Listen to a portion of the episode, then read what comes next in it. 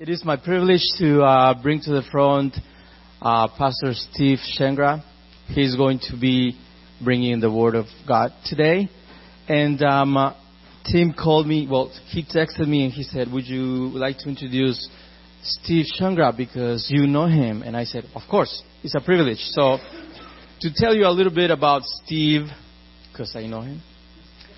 Um, and I'm not the social of the two, so she's the social of the two. So, with that said, um, you introduce this great family to what? Well, they remind me that I took them first to ABC Donuts in Downey, a good place, and then In and Out, and the Rose Parade in the morning before it starts. When they arrived to California, to Los Angeles. Right. Right. Now, uh, with the serious ones are, we welcome uh, Buddy. My, uh, I haven't seen my nephew for a long time. He's my adopted nephew. He's his nephew and not mine, somehow. I'm special. And uh, Michaela, uh, the, they have four children, uh, five children. Cut one. Five children. Uh, one is uh, has two babies in Northern Carolina, North Carolina, and um, he's married to Julie. Yeah, this is not a TV show. I need to cut the, the, the TV show kind of a thing.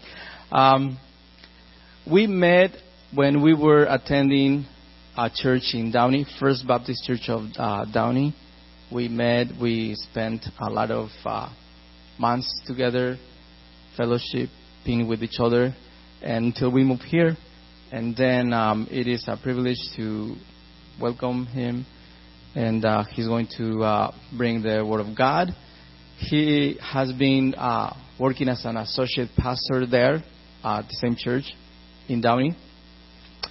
Uh, he's going to um, master's seminary, and um, I think that's all I have. So, and he graduates very, very soon. So praise God for that. So.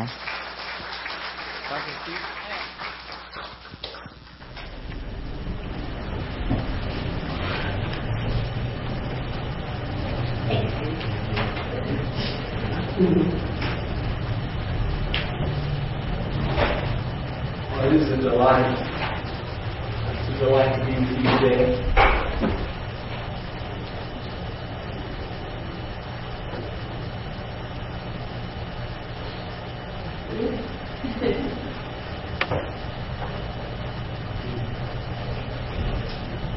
Nice.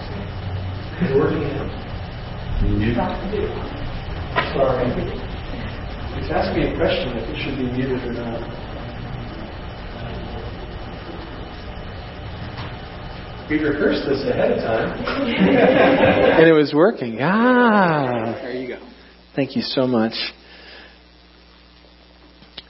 Well, we try to be smooth and turn the buttons on, but um, I, I flunked today. They gave me all the instruction I needed back in the back.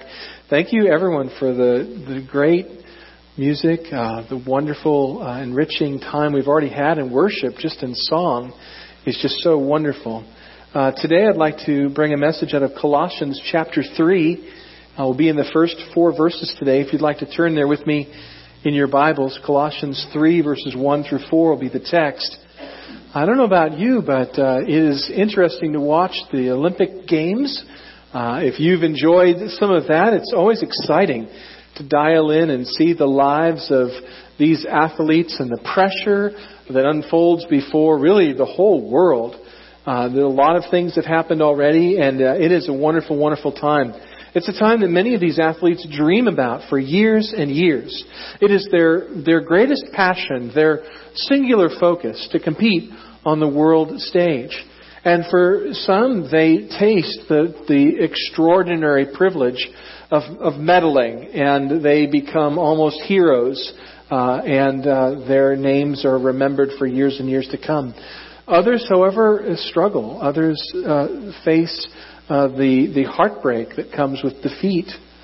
Um, the one thing that uh, has been noticed is that after the Olympics, when the torch is extinguished and the rings have all been put away, and the athletes have gone home from the village and they go back to their communities, that some of them, when they've competed in their last Olympic Games, they find themselves strangely unaware of what their purpose in life should then become.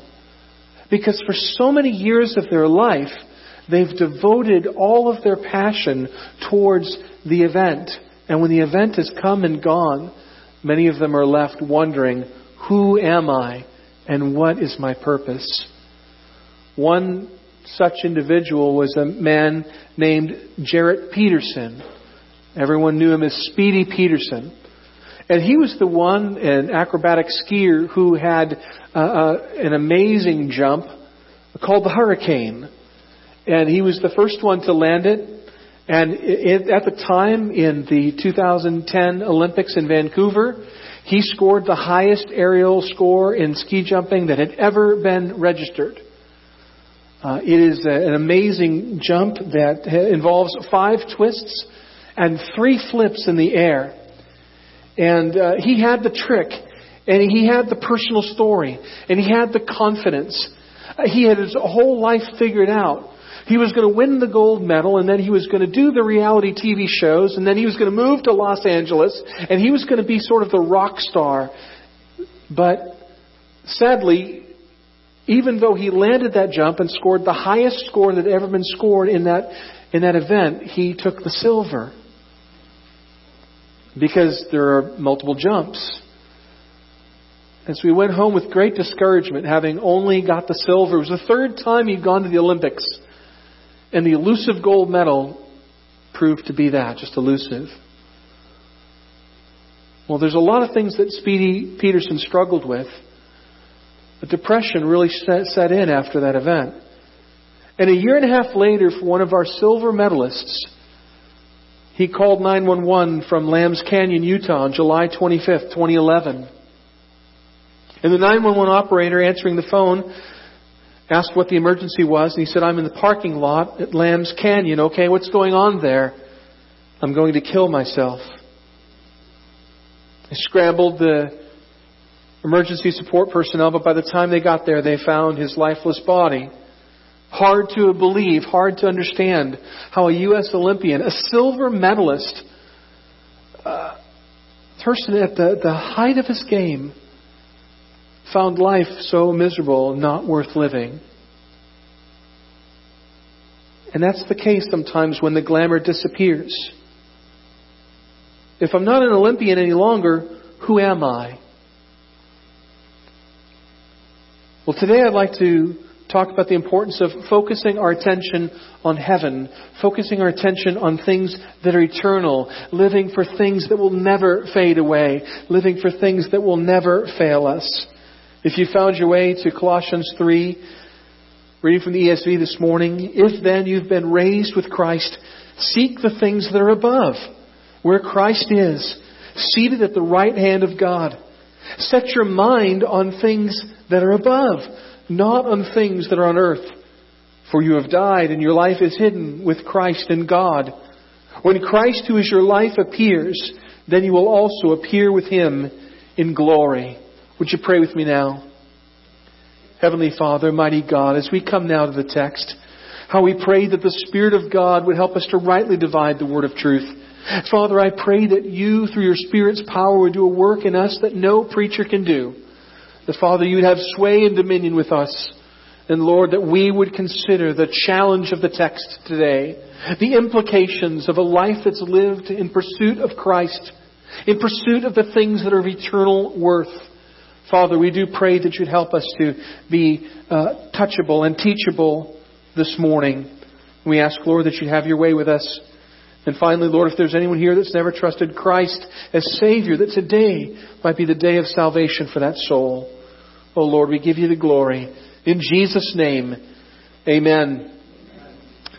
My proposition for us this morning is that Colossians 3, 1 through 4 gives us four motivations to help the believer stay focused on the things above.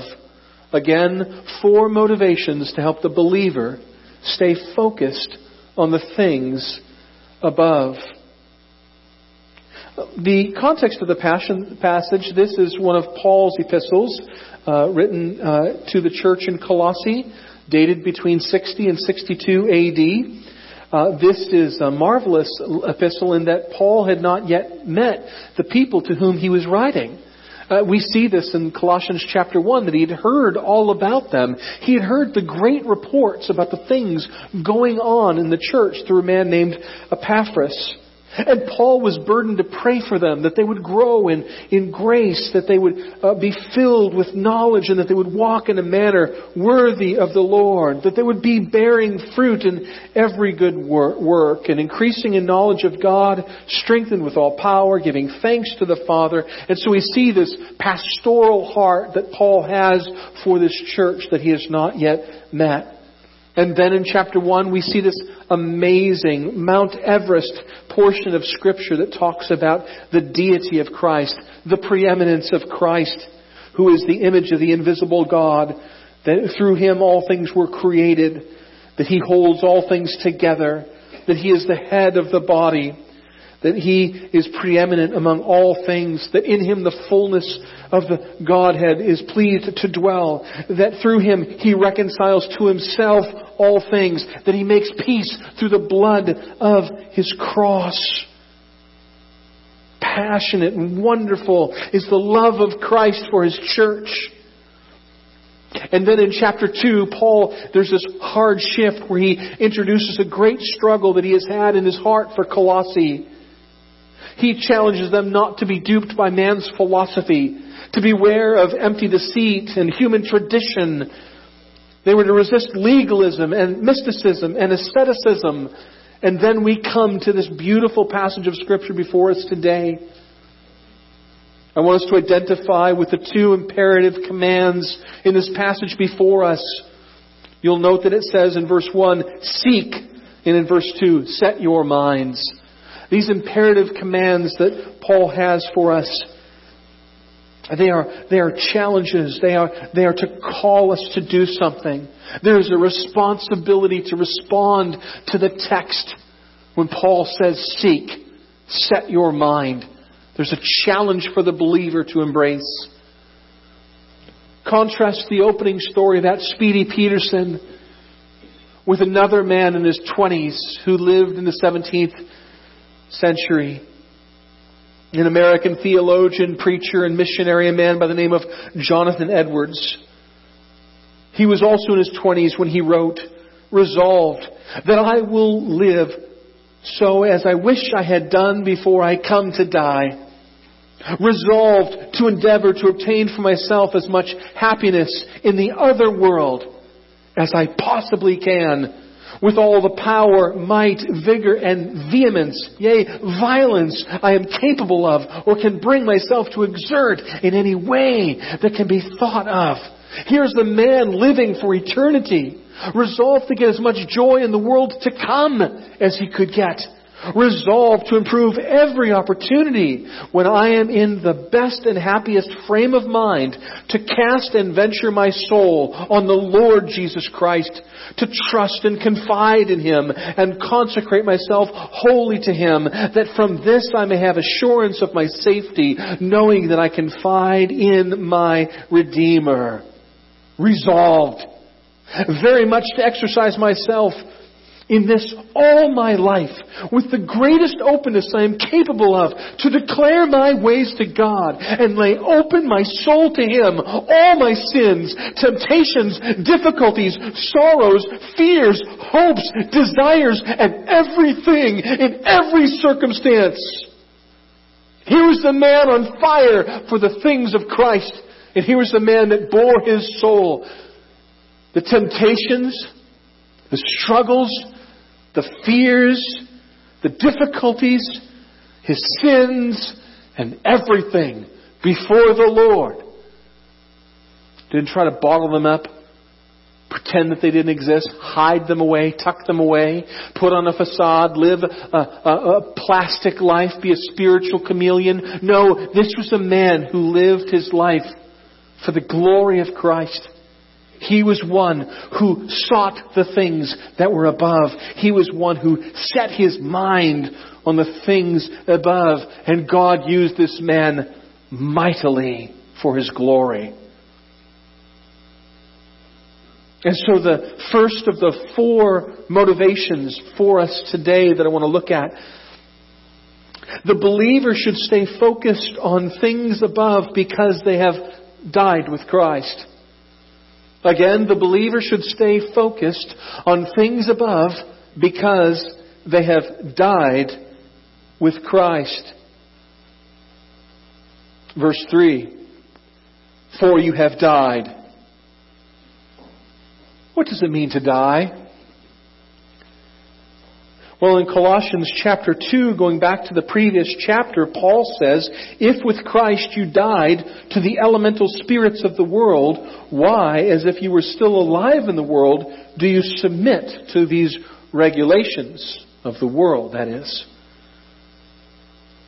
Dying to the former way of living, dying to the former way of thinking, dying to the passions that used to have sway and dominion with your heart.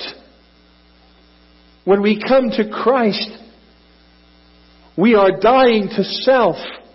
And this is the essence of what Paul writes about in Romans chapter 6. Many of you know the passage. What shall we say then? Shall we continue in sin that grace may abound? By no means. How can we who have died to sin live in it any longer? The challenge is, is that we are to be different from the former self. We start to love the things we used to hate, and we hate the things we used to love because we've died to self. Thomas Chalmers, the Scottish minister and theologian from the 1800s, writes, It will now be seen, perhaps, why it is that the heart keeps by its present affections with so much tenacity, when the attempt is to do them away by a mere process of extirpation or removal. It will not consent, the heart that is, it will not consent to be so desolated. The strong man whose dwelling place is there may be compelled to give way to another occupier. But unless another stronger than he has power to dispossess and succeed him, he will keep his present lodgment, never to be taken. The heart would revolt against its own emptiness. It could not bear to be left in such a state of waste and cheerless insipidity. The moralist who tries such a process of dispossession as this upon the heart is thwarted at every step by the recoil of its own mechanism. Okay, I've read that 50 times, and there's some words in there that I still don't understand. what Thomas Chalmers is getting at here is that when we simply set our mind to do something in our own strength, unless something more mighty replaces the thing that we've cast out, the thing that we've cast out will come back with a vengeance.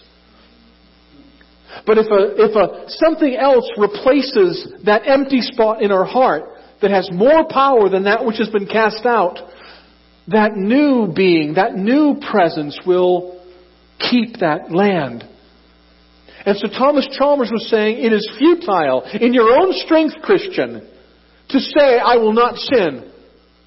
In your own strength, it is futile. It must be in the strength of Christ. When we, when we decide to live a life for the glory of God, we know we cannot do it in our own strength. And the, the worst thing that a pastor could do for his congregation would be to just send them home saying, try harder. No, we must recognize how much we need Christ. How much we need His power in our life. Jesus says, abide in me. Abide in me and herein you will bear much fruit. We must walk in the Spirit and not in the flesh. We must rely upon the power and the presence of Christ. But there is a responsibility to set our mind upon the fact that we have died. To focus on the fact that we have died. And in that kernel of truth, we see that there's union with Christ, and we abide with Christ, and we walk with Christ, and there is the responsibility to die to self. And at the core of this is genuine repentance.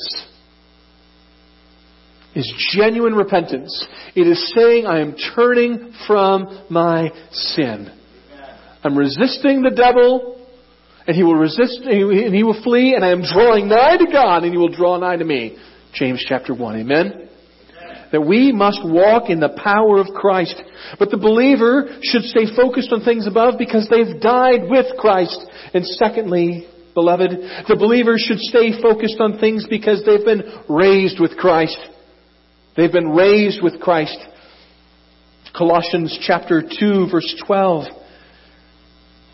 Having been buried with him in baptism, in which you were also raised with him through faith in the powerful working of God who raised him from the dead. So the first motivation for focusing on things above is that we've died with Christ, and the second is that we've been raised with Christ. Taking a look back here to Colossians 3, notice here Paul says, If then you've been raised with Christ. We take a look back to Colossians 2, verse 12. It says here, having been buried with him in baptism, in which you were also raised with him through faith in the powerful working of God who raised him from the dead. And in verse 13, and you who were dead in your trespasses and the uncircumcision of your flesh, God has made uh, alive together with him, having forgiven your, uh, us all our sins now we can take a look down in verse 20 as we've referenced again. If with Christ you died to the elemental spirits of the world. There, what I mean to say is that there's no question in Paul's heart if the church to whom he is writing has indeed died. This word if is it's rhetorical. He could also it could also be understood as since you have. Since you've been buried with Christ, since you are alive with Christ, since you died with Christ, the, the, point is this is that Paul, writing to the converts in Colossae, knew that they'd been saved. And we can understand this if then you've been raised with Christ. To the believer, he is saying, since you've been raised with Christ. But perhaps read in the open forum like today, there is this question that the person hearing the writing should, there should be some self inspection if you've been raised with Christ. Person, if you're here today, friend, and you've not been raised with Christ, you are yet in your sin. If you've not been raised with Christ, you are bound to go to an eternal hell unless Christ saves you. If you've not been raised with Christ, you are, you are in a spiritual danger zone. The fact is, all Christians have been raised with Christ. And so, Paul would write to the Corinthians in 2 Corinthians 13:5, examine yourselves to see whether you are in the faith. Test yourselves. In 2 Peter chapter 1, verse 10, therefore brothers, be all the more diligent to confirm your calling and election, for if you practice these qualities, you will never fall. Point being, there are people that go to church and they carry their Bibles and they come and they sing the hymns and they do all the right things that Christians do and maybe they've grown up saying the, the, the, the right things and doing the right things, but deep down inside there's not been genuine conversion. And I think one of the most terrifying things in the scripture is that Christ will say to those that are not truly His, Depart from me, for I never knew you. And some will say, But Lord, Lord, we did these things in your name. We cast out demons in your name. We, we did all these wonderful works in your name. We went to church in your name. We sang in the choir in your name. We, we, we were missionaries in your name. We preached the word in your name. We did, but I never knew you. you see, there's, there's the, the necessity of personal conversion to Christ. And because I'm a visiting Pastor, this morning, I must confess that with the exception of only a handful of you, I, I don't know you. But shame on me if I did not clearly announce the gospel of Jesus Christ. For the Bible says we are all sinners. We've all missed the mark. We've all fallen short of the glory of God. And the Bible says the wages of sin is death. But the gift of God is eternal life through Christ Jesus our Lord. Oh friend, if you've never turned from your sin and trusted in Christ and His shed blood on the cross as payment for your sins, won't you turn now? Won't you repent of your sin and trust Christ? The Bible says in, in, in Corinthians, 2 Corinthians 5.21, He that knew no sin became sin for you, that you might become the righteousness of Christ in Him. In this beautiful transaction where the God of the universe, looking down on our sinfulness, sends His sinless Son to the cross, and He dies in your place and in my place. And if we with a heart of repentance would come and say, Oh God, forgive me a sinner. Come into my life and save me. If we would trust in that, and if you're here today and you've never done that, if that's never been the experience of your life, won't you cry out to God to save your soul?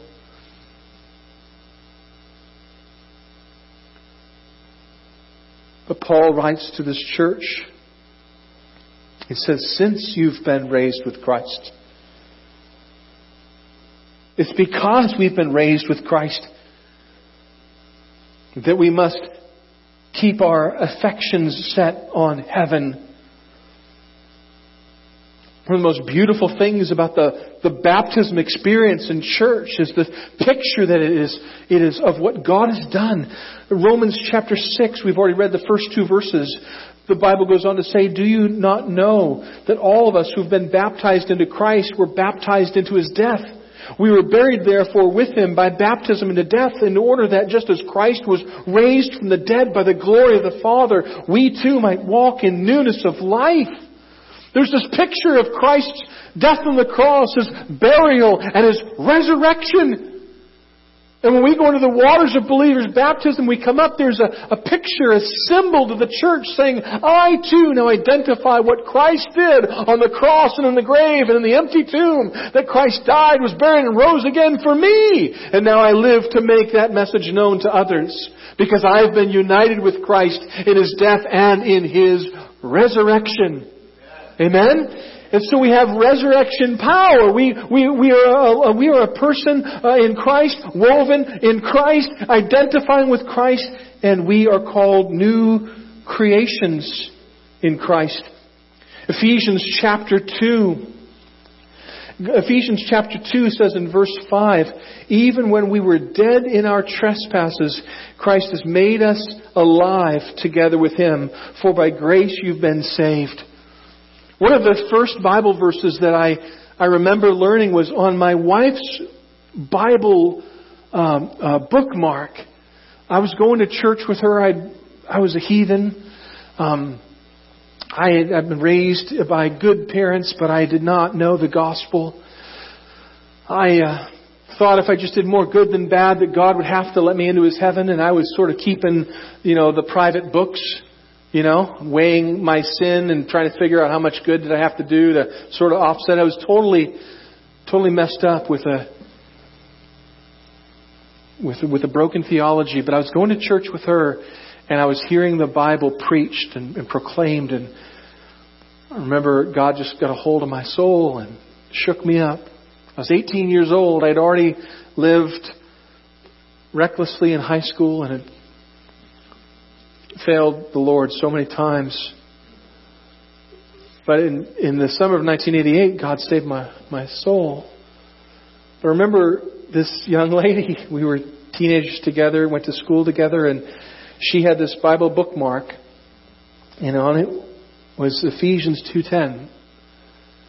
For we are his workmanship, created in Christ Jesus unto good works, which God has ordained that we, we might walk therein. We are His workmanship. We are created in Christ Jesus. I wasn't created in Christ Jesus until I got saved by Christ Jesus. The Bible says we become a new creation. And that's how we walk in resurrection power because we are a new person. We have a new heart. We have new desires and new ambitions. And the second reason why we must stay focused on things above is because we've been raised with Christ. Now to the third reason. The believer should stay focused on things above because they are hid in Christ. Because you are hid in Christ. Look at verse 3. For you have died and your life is hidden with Christ in God. Paul would write, I have been crucified with Christ. It is no longer I who live, but Christ who lives in me. And the life I now live in the flesh, I live by faith in the Son of God. Paul was speaking about a newness of life and a new way of living, that he lived no longer by his own power and his own strength and in his own intelligence, in his own study, in his own command of Scripture, in, in, in, in all of the traditions of men that he had kept, in all of the, the most noble things that any Hebrew of Hebrew, any, any, any Pharisee could, could brag or boast of. He counted that all as refuge, all as dung, and he lived in Christ's power, in the, in the strength of Christ. And you want to know what? That's curious to the world. That's not the way the world lives. It's absolutely upside down from the way the world lives. And so when we think about our life being hid in Christ, must recognize that we live a life different from the way the world lives. 1 Corinthians 2:14 the natural person does not accept the things of the spirit of God for they are folly to him. Romans 8 verse 7 says that the mind that is set on the flesh is hostile to God. For it does not submit to God's law, indeed it cannot. You see what the Bible is saying is that we need to, to have a, a mind that is, that is aligned with God. We need to have the Holy Spirit of God living in us to help us understand His Word and understand His ways. That the preaching of the cross is folly to those that are not in Christ, to those who are perishing, 1 Corinthians 1.18 says. And so you see that our life being hid in Christ, we, we live our life beating to the, to the march of a different drum beating, marching to the beat of a different drum. Well, that was, I don't know how you do that, but anyways, we, we live our life marching to the beat of another. Did I get that right? Where did our drummer go? Yeah, brother? Okay. Uh, so, um, yeah. But uh, we're different now, and our life is hid in Christ. You know what? Our unsaved friends are not going to get it. They're not going to understand all the things that we're passionate about. They're not going to understand why we're living for things that we can't see. They're not going to understand the essence of faith. They're not going to understand laying up treasure in glory. They're not going to understand going through the sacrifices that you may be called to go through to, to advance the gospel. They're not going to understand the things that God is demanding or expecting from your life. They're not going to understand things like, I'm putting away my sin. They're not going to understand that. But your life is hid in Christ. He's got you firmly in the grip of His grace. You are a child of the King in Christ, and He's bought you with His blood. You are a royal priesthood, holy nation, peculiar people. You are different, and that is wonderful. Stop trying to look like the world. Stop trying to fit in with the world. Oh, I wish that our teenagers would stop trying to look just like the latest model or the latest rock star or the latest actor to roll out of Hollywood. Because we're not supposed to look like the world. And, and, and the, the most destructive thing too is to pretend we don't, but secretly live like we want to. And Christ says, I judge the inward part. Man looks on the outward appearance, but God ponders the heart. And some of us, we may not know that we're on the brink of spiritual of failure, of, of shipwrecking our lives because deep down inside we're not happy with the life God is calling us to live. But oh friend, take a look at what God has done for you. These are motivations to live a life seeking the things above because you've died with Christ. You've been raised with Christ and now your life is hid in Christ. Hugh Latimer was One such man, Hugh Latimer, was privileged to preach before Henry VIII, a man known for his gross immorality. And in many ways, like John the Baptist preached to Herod, the English Protestant pastor Hugh Latimer preached before Henry VIII, calling out similar sins of gross immorality in King Henry's life. And one such time he was called to preach, Hugh Latimer announced before the king, speaking almost in third person, Hugh Latimer, dost thou know before whom thou art this day to speak? To the high and mighty monarch, the king's most excellent majesty, who can take away thy life if thou offendest.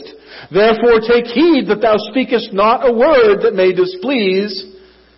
And then consider well, Hugh, dost thou not know from whence comest thou?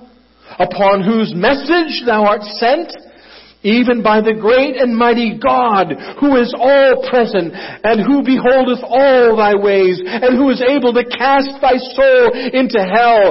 Therefore, take care that thou deliverest thy message faithfully. Isn't that wonderful? He knew that the king could order that his head be chopped off. But he also knew before whom he preached. He preached for an audience of one. Now you tell me that's not a life that's hid in Christ. He was not afraid of man. He was afraid of God. And we need more of a healthy fear of God in our life. I'm not talking about, you know, you fear God like maybe you fear getting, you know, uh, unrighteously beaten. No, you fear God because you love and respect the fact that He's the King of Kings and the Lord of Lords that He has, He has all power, He all glory, and He has condescended to us to, to call us friend. We serve the King of Kings. And your life is to be different. And so, set your mind on things above because your life is hid in Christ. And lastly, the believer should stay focused on things above because they will return with Christ. Look at verse 4. When Christ, who is your life, appears, then you also will appear with Him in glory. Isn't that wonderful to think that we're going to appear with Christ? You know, we, we have been the recipients of such a broken, man-centered, philosophically damaged view of heaven. That many Christians think, well, you know, if, I, if I'm saved when I die, I just, I, I just go to heaven. Well, then what? I don't know. I, I guess I float around. Maybe I get my wings like an angel. Maybe I float around in a cloud. Do I play a harp? Do I sing all day? What do I do? And yet that is so unbiblical. The Bible says that with Christ we will rule and reign with Christ. The Bible says that we will appear with Him in glory. Uh, the Bible says in 2 Timothy 2 verses 11 through 12, the saying is trustworthy. For if we've died with him, we will also live with him. If we endure, we will also reign with him. 1 Thessalonians 4:17 Then we who are alive who are left will be caught up together with, with them in the clouds to meet the, the Lord in the air and so we will ever be with the Lord. Now this speaks about the rapture of the church. This speaks about the fact that the Bible says that those that are in Christ will be caught up together to be with Him in the clouds. And John 14 says uh, that I have gone to prepare a place for you, and, I, and I will go and prepare a place. I will come again and receive you to myself, that where I am there you may be also. Titus says we are to be waiting for the blessed hope, the appearing uh, of the glory of our great God and Savior, Jesus Christ. The church is to be looking for the return of Christ, and He is going to take up His his children, his followers will be swept up to be with him in the clouds. But it doesn't stop there. It doesn't stop there. The Bible says that in 1 Thessalonians 3.13, so that he may establish your hearts blameless in holiness before our God and Father at the coming of our Lord Jesus Christ with all his saints. The Bible says Christ is coming with all his saints. So there's the rapture of the church and then there's the second coming of Christ. When he comes, and he establishes his, his throne in Zion when he comes and he rules and reigns on this earth. Revelation 5 verse 10. And you have made them a kingdom and priests of our God and they shall reign on the earth. 1 Corinthians 6 says, Do you not know that we are to judge the angels? And Revelation 20 says that they will reign with him a thousand years. So you're not going to sit around on a cloud playing the harp all day, beloved. Amen? Some people, you know, try to sell that to a high schooler. You need to trust Jesus as your Savior so you can go to heaven. Really? What do I get to do there? Well, I don't know. You just sit around on a cloud all day and play a harp. Well, I don't want to do that. But you tell a high schooler, hey, no, this is, this is big time. Christ is coming back and He's going to establish His dominion on this planet. And He's going to rule and reign and He's going to have His, His servants rule and reign with Him. And we will judge the fallen angels. And, and we will exercise dominion. And we're going to do what Adam and Eve failed to do. We're going to have dominion here on this planet. And it's going to last forever and ever. We'll always be with the Lord, serving Him and delighting to be in His presence because He is the most wonderful, powerful, glorious being of all. And He wants you with Him. And if you really want to play a harp that bad, I'm sure you can fit that in. Right? I mean, this is, this is biblical. And, and so, we've got this, I don't know, Plato, I think, is re- responsible for it, but this, this broken philosophy that's crept into religious thinking that, you know, heaven's just boring. It's not. It's awesome. So these are the reasons why we should focus on Christ. Focused on things eternal. Because you've dined with Him. You've been raised with Him. You are hid in Him and you're coming with Him. You're coming back here with Him. Don't trouble yourself if you can't make it to Hawaii or Jamaica or any of those places yet. You're going to have a long, long, long, long, long time to see a beautiful and perfected planet. You know, John Owen says as I close, affections are in the soul, as the helm is in the ship. If it be laid hold on by a skillful hand, it turns the whole vessel the way it pleases. The affections that are in your heart today will steer the direction of your life. You will do what you want to do. Now, you might say, well, I really didn't want to do that. No. No, you did. You did. And we need to take our affections to the Lord and say, Oh God, have my, have my heart, have my affections. I render my mind captive to Christ today. I want you to rule and reign in my heart. I want to set my mind on things above. I want to set my mind on things where, where Christ is, seated at the right hand of God the Father, from whence he will come to judge the quick and the dead. I want to set my mind on things that are forever and eternal, and that will help me live above the things that are temporal, the things that seek to destroy. And we are, we're living in a world that seems to be lost in its gadgets and its social media and its video games and its cell phones and its shopping centers and its marketing and its wealth accumulation, striving for success and trying to become independent of others, maintaining the illusions that we don't need anyone else or anything else because we are self-made women and self-made men. We can also be distracted by church. We can love the things that the church offers and not be in love with Christ. I mean, get your mind around that for a second. We can choose churches because of their beauty, because of their facilities, because of their programs, because of their music, because of their social status in the community, because of their pastor, because of their fellowship and their potlucks, and we can be absorbed with how church makes us feel and how much we really like it there. And church can replace Jesus Christ if our focus shifts from worship to we ship. I just made that word up. But you know, we, our focus is to be on Christ. And we can focus on everything else but. Remember one time I was warned uh, that pastors sometimes can fall in love with their own theology, but not in love with Jesus. I don't want to be the guy that knows his way around a few Bible verses, but doesn't really love Christ. You know, we need to realize how insidious our own idolatry can be. And so Beloved, I pray that today's search in these scriptures has helped us to see four motivations that will help us live our lives for the glory of Christ.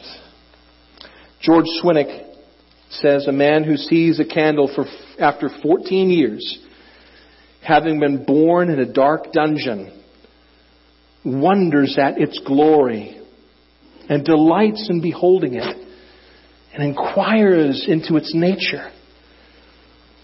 Bring him afterwards into the open air to behold the sun, and all his wonder will be directed to this great luminary. Man is taken up with the candle of creature comforts.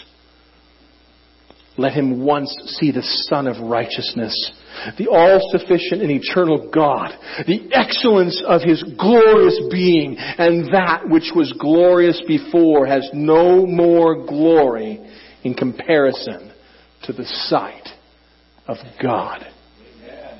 Lord, you pray with me now. Father in glory, some of us are guilty at beholding the candle in our life we stare at this candle as if we are in a world of darkness and we wonder at the, the candle, the, the wonderful distraction that our books and our puzzles and our games and our, and our stuff gives us.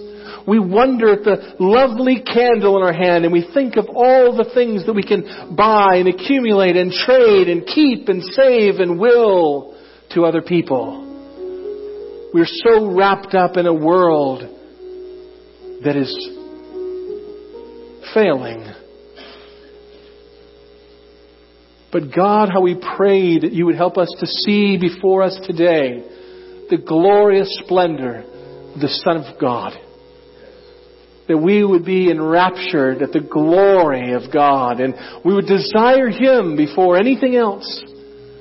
That you would take our life and let it be wholly consecrated unto Thee. And it's in Christ's name we pray. And all God's people said, Amen. God bless you. I think the Lord uh, has given the Spirit to speak to our hearts and church this morning. And uh, I just want to let you know our elders will be up here if you maybe have never had a heavenly focus before. Uh, maybe you're saying, I've never uh, had a relationship with Jesus. Or maybe I I Uh, we'd love to talk with you, love to pray with you. And so as you leave, if you want to come forward and talk with one of our elders, we'll be up here, and we'd love to sit down and pray with you and share. Church, thanks so much for coming. Have a great day.